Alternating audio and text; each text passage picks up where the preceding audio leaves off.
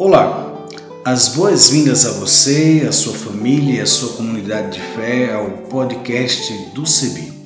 Este podcast vai ao ar todas as sextas-feiras a partir das 16 horas e tem a finalidade de refletir sobre o Evangelho do domingo.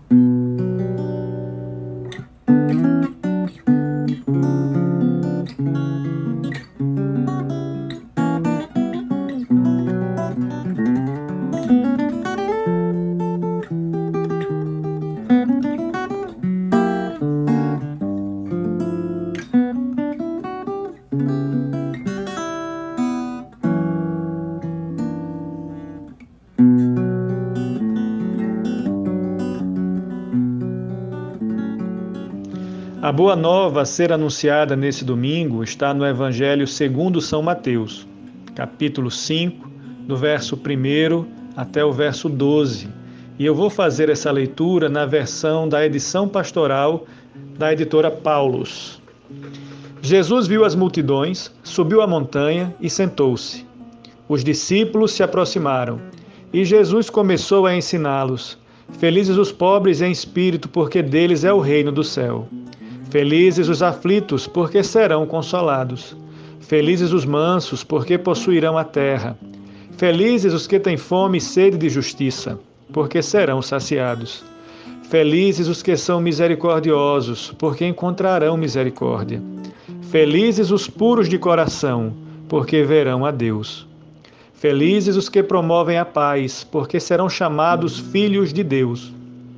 Felizes os que são perseguidos por causa da justiça, porque deles é o reino do céu. Felizes vocês, se forem insultados e perseguidos, e se disserem todo tipo de calúnia contra vocês por causa de mim. Fiquem alegres e contentes, porque será grande para vocês a recompensa no céu. Do mesmo modo perseguiram os profetas que vieram antes de vocês. Palavra da salvação, demos graças a Deus.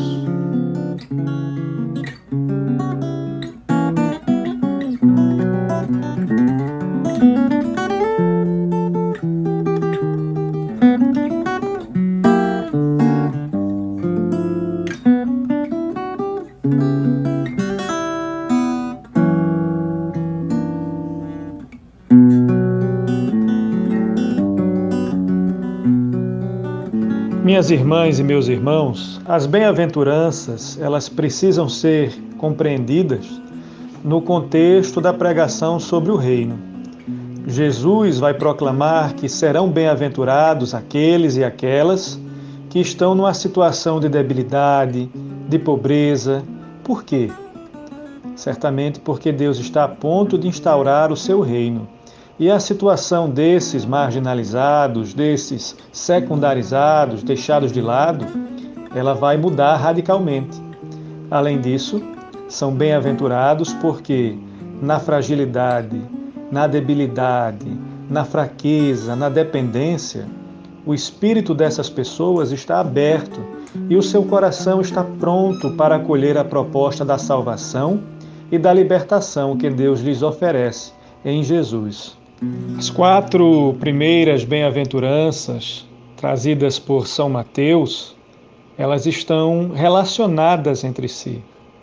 Os pobres em espírito seriam aqueles e aquelas que aceitam renunciar, fazer livremente a escolha da renúncia e espontaneamente uh, se desfazer dos seus próprios bens, do seu próprio orgulho, da sua autossuficiência e se colocarem nas mãos de Deus de uma maneira incondicional, para servirem aos irmãos, para servirem às irmãs, partilhando tudo com eles e com elas.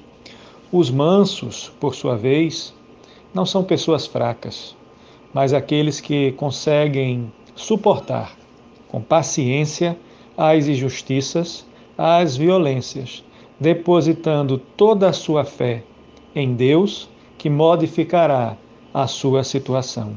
Por isso, eles se tornam dignos do reino de Deus, membros desse reino de pleno direito. Os que choram são aqueles e aquelas que vivem as aflições, a dor e o sofrimento deste mundo.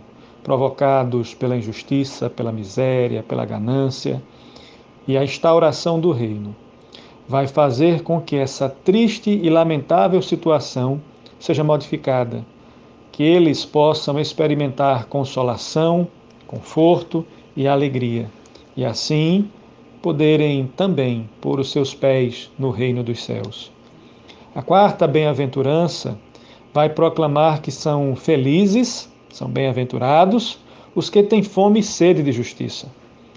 Meus irmãos e minhas irmãs, provavelmente a gente precisa é, entender esse sentido bíblico de justiça como fidelidade total aos compromissos assumidos para com Deus e para com seus irmãos.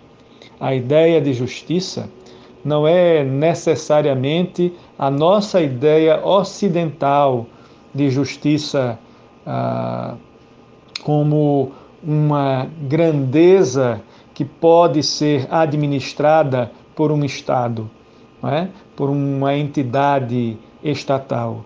Não. A justiça aqui diz respeito a essa própria conduta, a essa própria mentalidade de ter um compromisso e honrar esse compromisso que foi assumido perante Deus e perante a própria comunidade.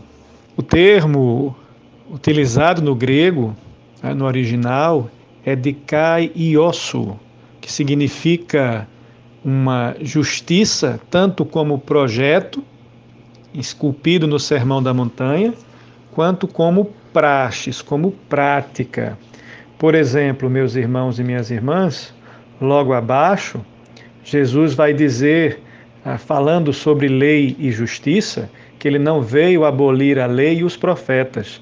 E no versículo 20, ele vai fazer a seguinte garantia: Eu lhes garanto, se a justiça de vocês não superar a dos doutores da lei e dos fariseus, vocês não entrarão no reino dos céus.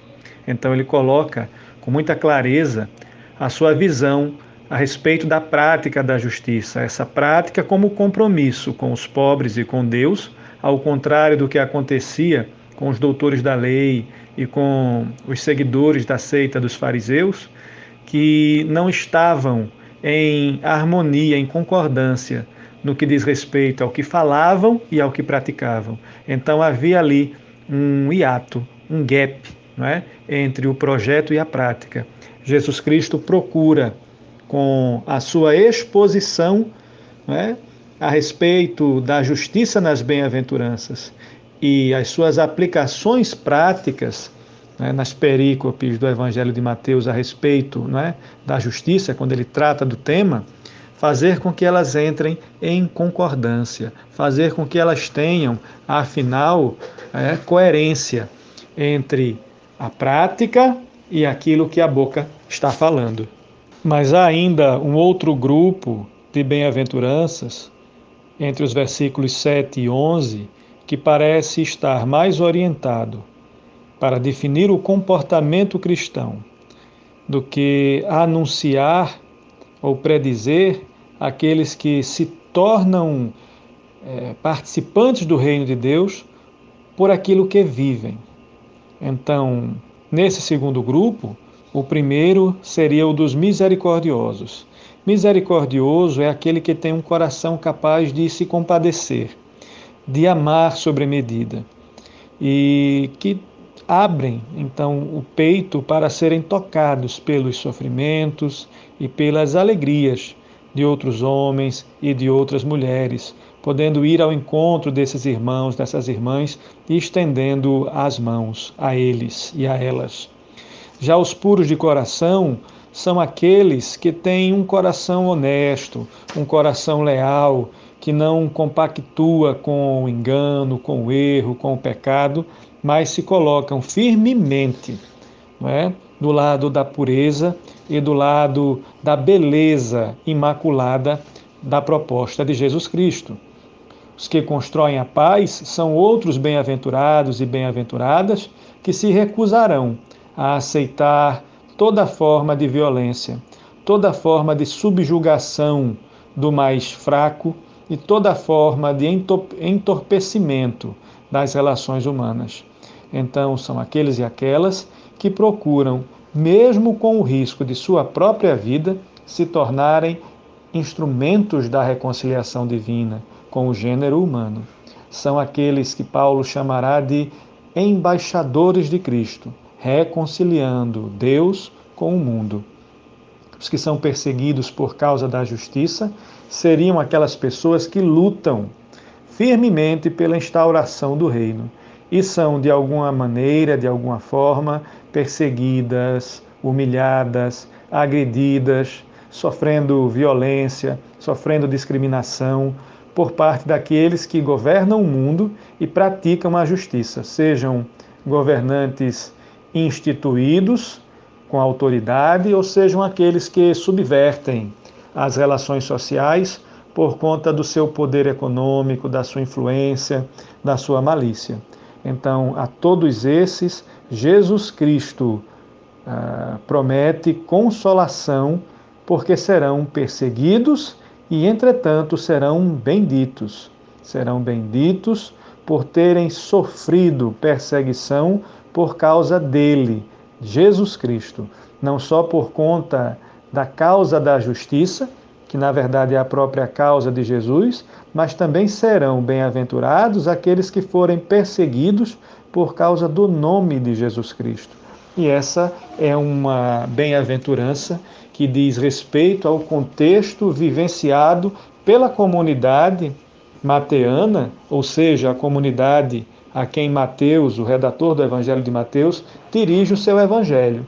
Eles eram, sim, homens e mulheres que estavam sofrendo perseguição por serem cristãos, por terem adotado né, o nome de Jesus como o Messias, de terem apontado para as pessoas de sua época a sua afeição, a sua fidelidade e a sua afiliação ao Evangelho desse Jesus Cristo, daquele que tinha passado pela Palestina e tinha feito uma revolução de amor, uma revolução na própria leitura tradicional das escrituras hebraicas, das escrituras dos judeus, mostrando que a lei precisa ser interpretada pelo vetor do amor, pelo vetor da justiça e da misericórdia, resgatando dessa forma o sentido original do pacto de Deus com os seres humanos.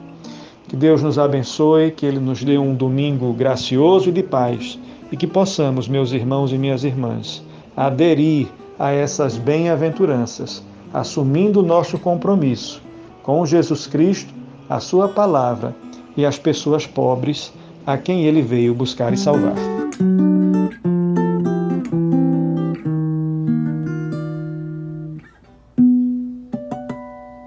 Minhas irmãs, meus irmãos, pais e bem, eu sou Esdras Peixoto, reverendo da Igreja Episcopal Anglicana do Brasil, diácono da Igreja de Cristo. Eu sou um homem cis, de aproximadamente 1,75m de altura, uso barba, sou calvo, estou pesando em torno dos 80 quilos e falo da cidade do Recife.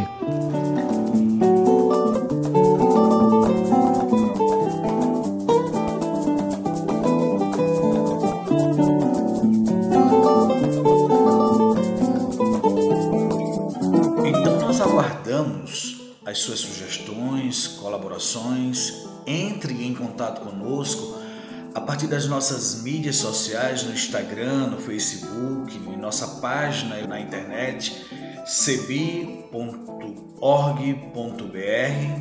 por nosso telefone. Entre em contato pelo 51 3568 2560 e pelo WhatsApp 51 99734 4518 e também utilizando a hashtag podcast do CEBI.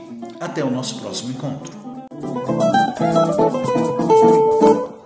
A trilha sonora que você acabou de ouvir é a canção Olha a Glória de Deus Brilhando, de Zé Vicente, e também a canção Desça como a Chuva, da irmã Agostinha Vieira. interpretadas pelo violonista Remo Stockholm Jr., da cidade de Recife, Pernambuco, e o design sonoro desse podcast foi feito por mim, Isaías Torquato, e a direção geral é da Coordenação Nacional do Centro de Estudos Bíblicos, CEBI.